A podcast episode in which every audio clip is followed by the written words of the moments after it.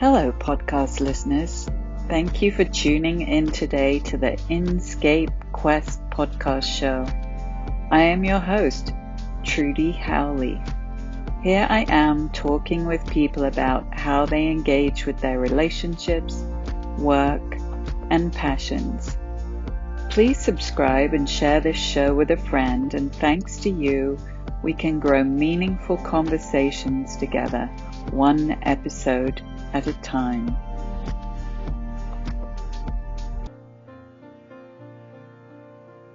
Peter Kater is a two time Grammy winning composer. Along with his solo piano improvisations, throughout his career he's enjoyed collaborating with many other artists. Peter has recorded over 60 albums and created film and television soundtracks. In this conversation, I get a glimpse into Peter's great love for the creative process, how he engages with self exploration, his audience, and we learn about his passion for the natural environment. Peter, I'm really excited to get to have this conversation with you today. So thank you. Yeah, thank you for having me.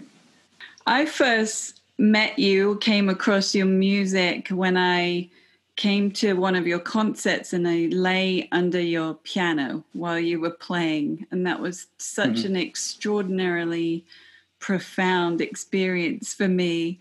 I'm curious, where did you get the idea for having audience members lie underneath your piano as you played? It just kind of happened organically. Actually, I was uh, holding uh, some retreats in Hawaii, and uh, as part of the retreat, we would go over to my house, and uh, you know, there'd be like I don't know how many people. I think we had ten or twelve people. You know, people would sit around on the floor around the piano as I played, and and then gradually, you know, people just got closer and closer. And then one person was just like, I'm just getting under the damn thing, you know? and uh, so it became a thing, you know, where, you know, people were like, oh, I want to get under there next, you know? And then people started talking about, you know, how cool the experience was. And then I started to have a sense that I felt like, am I playing differently depending on who's under the piano? You know, I was like, wow, this feels really interesting what would it feel like if I just had one person under the piano at a time? And so I started exploring it more consciously. It's interesting. So I know one of your Grammy winning albums was born out of having people lie under your piano. Yeah, I was. Uh, so I started doing these these one-on-one. I call them piano readings, where you know I'll have a person come over. We talk for a little bit about what's going on in their lives, and we just keep talking until I get a very strong starting point impression as to like how what I would play for this person. I I just need to know like what's the melody, what's the feeling, what's the initial key signature, you know, enough to start. Once I have like a very clear impression of how to start, then I'll have them lie under the piano and then I'll improvise just for them for, you know, 10 to 15 minutes.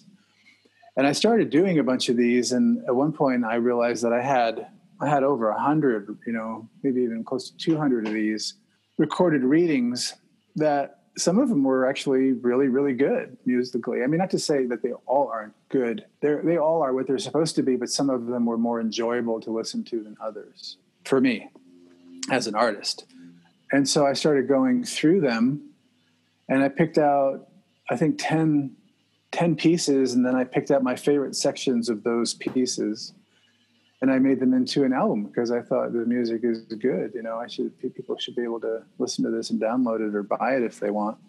I released a record, and that was the record of that where I won my first Grammy, and it was it was just solo piano improvisations. It was very rewarding to get a Grammy for for that because it wasn't like you know a record that I produced with other musicians and had a big budget production budget for and was trying to you know make a great record. It was just something that kind of happened naturally and organically and there was no production involved. It was just me improvising off the top of my head. And so it was it was a nice way to win a grammy after i think at that time 13 12 nominations and no wins.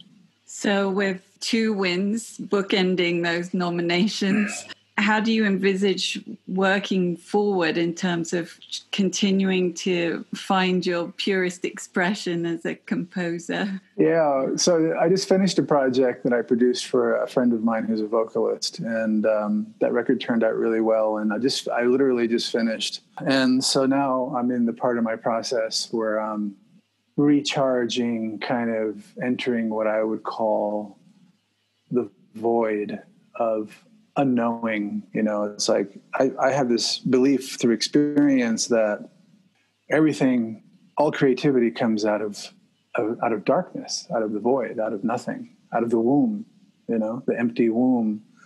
I already have some ideas of what i want to do next. Nothing that i want to talk about or even act on yet you know? I'm just kind of waiting until i feel like i have that sense of like i have to start now mm. you know I enjoy the downtime, tell you the truth. I, I really do. I, I enjoy just kind of being in nature and having days with no agenda, you know, where I can just kind of re explore myself, my inner world, you know, which might sound kind of trendy, but I actually spend hours every day doing that. What, you know, who am I today? Well, how, you know, like, because I don't, I don't assume that I'm the same person that I was yesterday or a week ago or a year ago. In some ways, at my at my core, possibly I am, but everything floating around that is always shifting. I think it's important to to be curious about who we are today. Yeah, I love that you say that and wondering when you talk about composing, is it always about evoking emotion or exploration? Is that what drives your compositions? I think what drives my compositions or my improvisations is again that that question of like, you know, what do I feel right now? Like what best expresses where I'm at right now? Or and or what do I need to hear or want to hear that will bring more fullness or wholeness to my experience? I hardly ever go to the piano just because I enjoy playing. I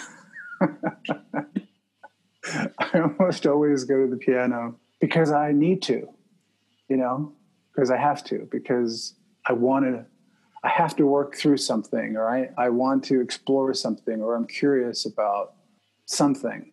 So uh, honestly, you know, I sometimes I'll, I won't play the piano for for weeks at a time depending on like this period right now uh, where I'm in right now, I, I don't anticipate playing the piano very much at all. I'll do I'll do my Facebook live concerts and my little intimate home concerts and piano readings as a way of staying connected. For my own self and my own private time, I will probably just try to be out in nature. That sounds a great way to recharge and wait for this creative expression to come through the void. And I know that you have great respect for the environment. If one feels that music is a way of praising and calling, do you feel like you're calling for something bigger than yourself? Yeah, that's definitely part of the process of trying to figure out who I am today and, you know, where is my where is my connection? I, I have to say that probably feeling connected to something, either to myself or to the universe or God, whatever you want to call it, or even to someone else, is probably the highest priority. Is there anything in the external environment, like culture or politics, does that ever come into your music, or is it always an internal experience for you? It's always an internal experience for me. And I have to say that culture and politics and the world is probably in direct conflict to what it is that I'm trying to do. especially especially these days. It's like, you know, oh my God. Have crazy. you ever ever had a period of what's traditionally called writer's block? I do have those periods all the time, but I don't interpret them as writer's block or even as there being something wrong. I just simply don't feel creative and I don't argue with it. I don't make it a problem. I'm like, fine, I'll go out for lunch. Fine, I'll like I said, I'll go into nature. Fine, I'll I'll do something else. I don't have an agenda you know and maybe it's because i'm already prolific i mean i can i can honestly say without an ego that i am prolific because i've written over a thousand songs i've recorded over 70 records and 100 tv and film scores you know and it feels like nothing to me it's effortless and so i don't really worry about it anymore i mean maybe earlier in my career when i was in my 20s i'd be like oh i finished an album and now I don't feel creative, and I don't know if I'm ever going to be able to do another album again. I, w- I was there, but through experience, I realized that that's just a natural process. That's just what happens. I like comparing it to, but I do like the comparison of the womb and the darkness and you know the waiting and uh, you know and this the, the growth and the birth and all that kind of stuff. I think it's a really beautiful comparison. As we think about the idea of creativity from almost nothingness but spaciousness and then bringing it to life and that process is somewhat torturous. What happens if somebody somebody somewhat asks torturous.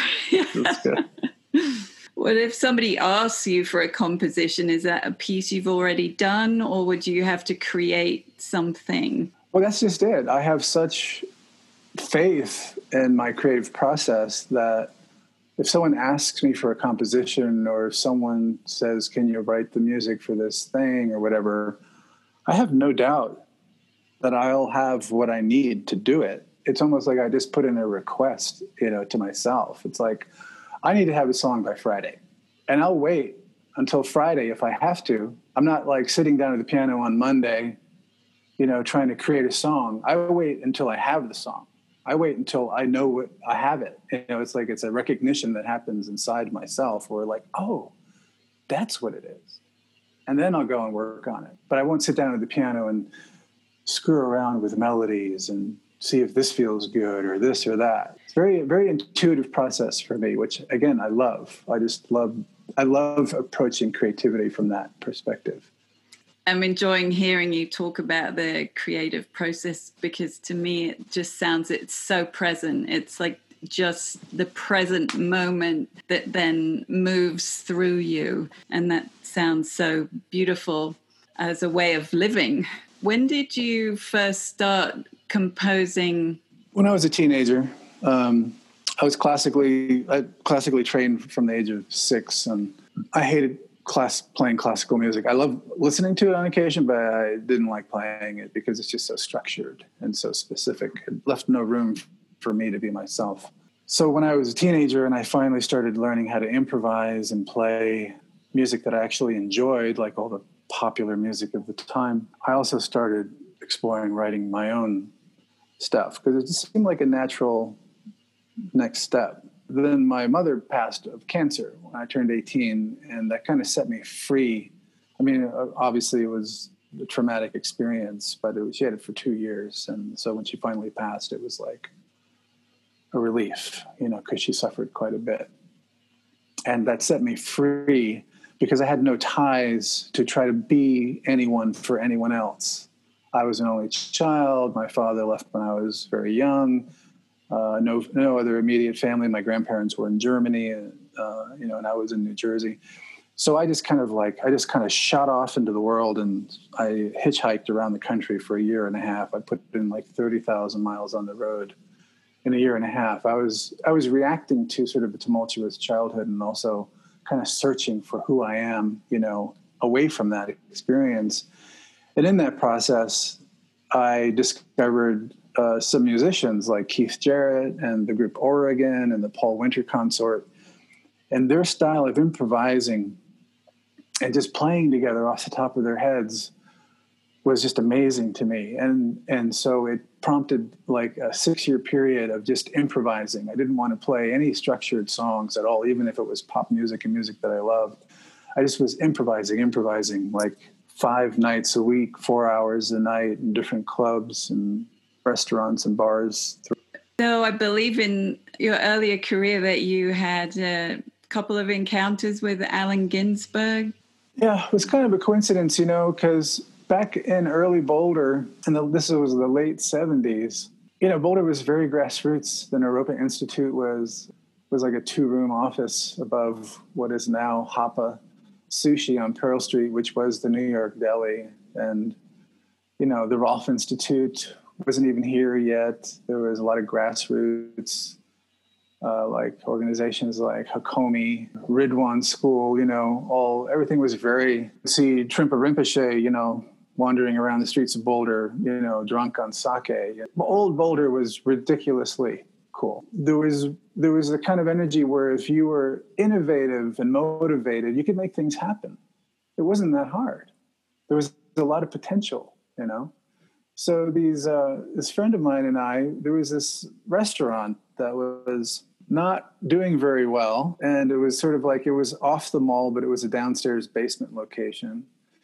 And we thought, well, we should bring some music and We should like, you know, we should turn this little boring restaurant into like a happening kind of scene, you know, call it uh, arts cafe. We would, you know, we would play there. I would play. I'll, I'll, I'll, give my friend credit. His name was Brian Golden. We got a piano down there, an upright piano. We had guitarists come in. We would do jam sessions. People would sit around and drink coffee and have sandwiches and you know that kind of thing.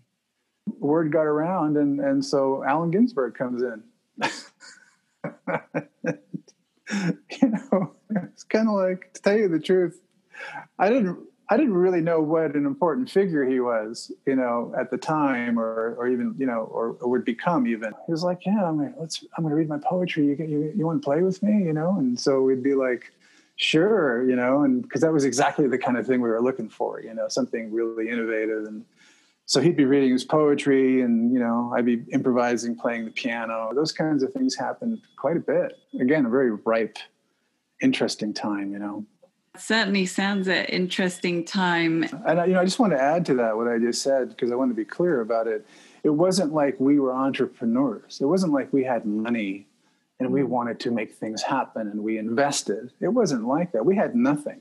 We were living in attic, unfinished attics and sleeping in you know, in the foothills at times. I mean, we were a group of artists where we really we were like we had nothing you know, I, I had, you know, maybe two, two pairs of jeans at most. And half the time I had no place to live, you know, but we, we wanted to do these things because it was creative and fun and something to do. It wasn't like these days in Boulder where it's like, well, let's put a business plan together and uh, let's think this through and do some research. It wasn't like that. It was very much like by the seat of our pants, if that's the correct expression.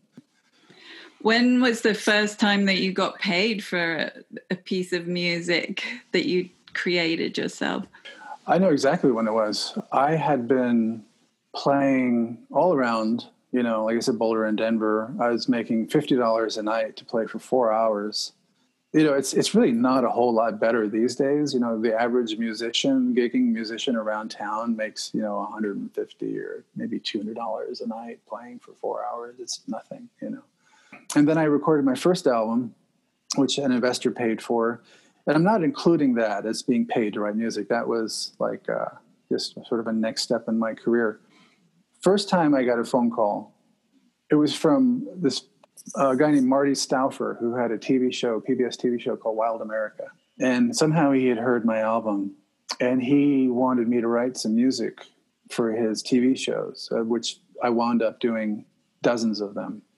But the first one, he was kind of sheepish. He was kind of like, well, you know, if you could do the music and uh, we don't have much of a budget because it's, you know, it's PBS and blah, blah, blah, but we could pay you, you know, $500 a minute. What?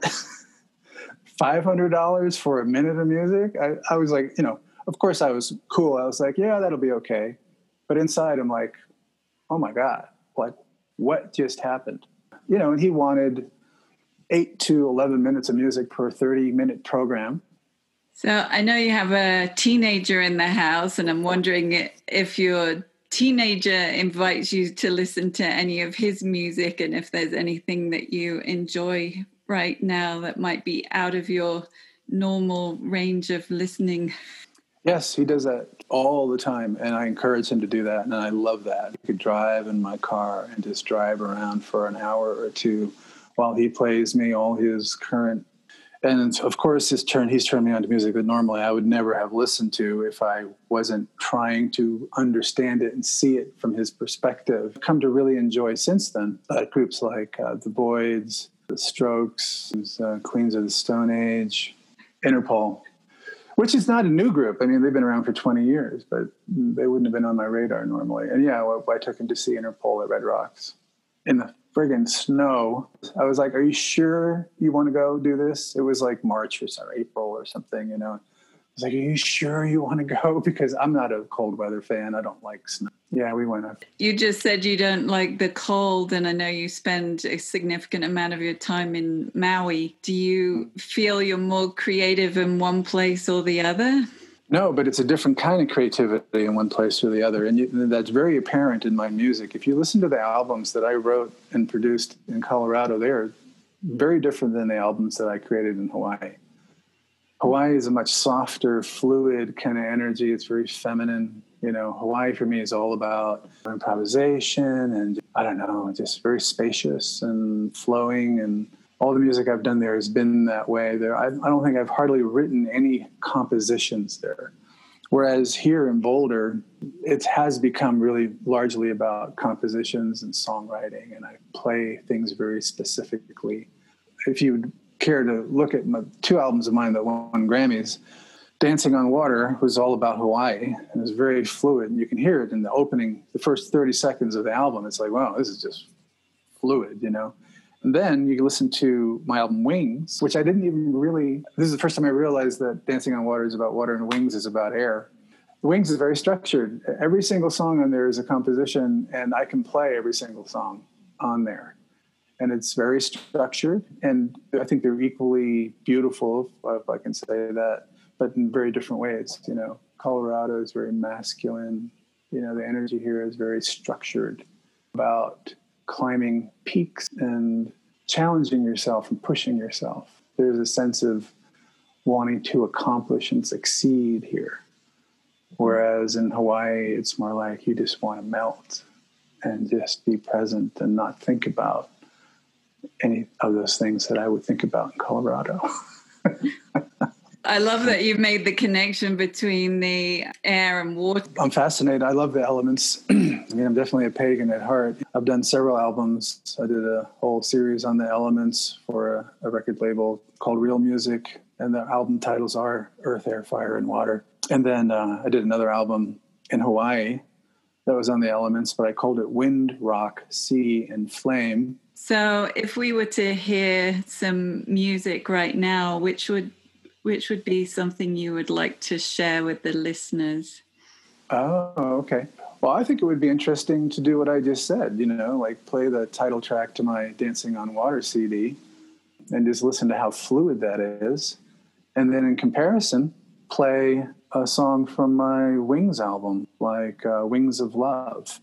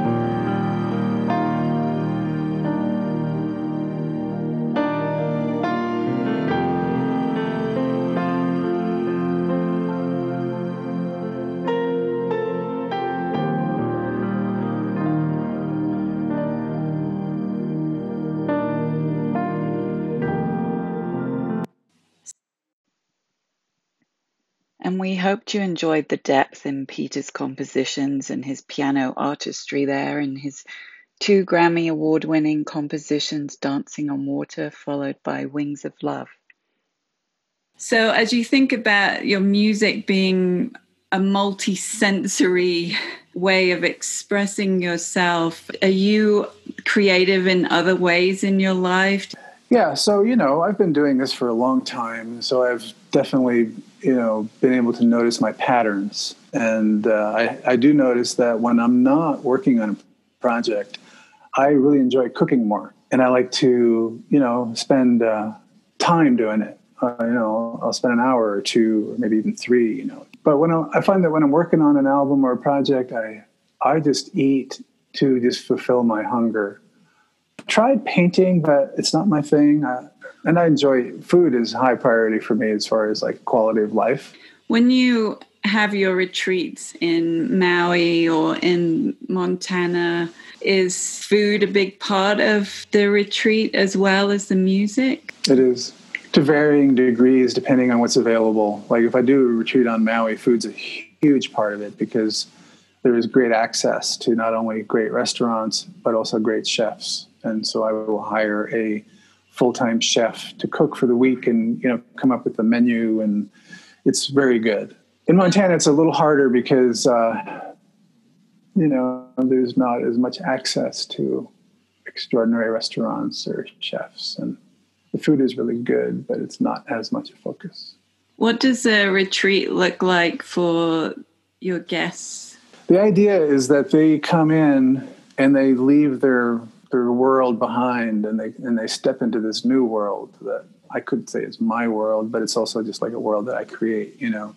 And all their needs are taken care of. I provide all the structure, all the nutrients we could say, you know, and the schedule and the music and I just think of like what would be really fun? Like what would be really cool? Like how could I create a space where people feel safe enough to just really drop into deeper levels of their their transparency, their authenticity, their expression, their vulnerability, you know?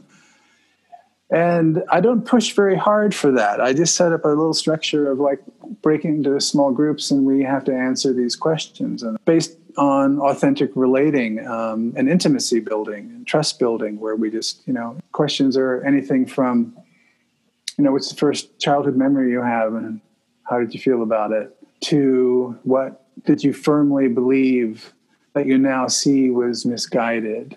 Light questions to deeper questions. And it's important to have a nice balance of easy questions and harder questions. And it just brings people into talking about things that they didn't even know that they wanted to talk about. And then what happens is is that we begin to see we aren't so different from each other. Behind all the different careers and different body types and presentation and belief systems, even, there is a very authentic human being that we're moved by seeing, and we're also moved by being seen.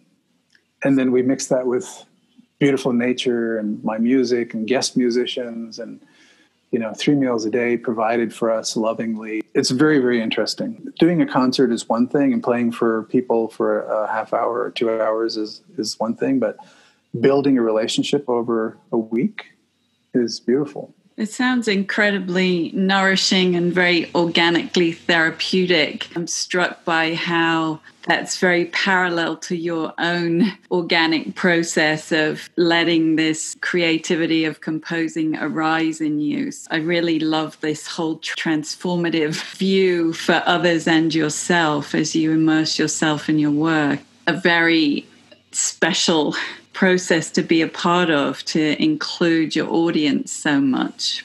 Quite a gift. Thank you so much. It was an absolute delight.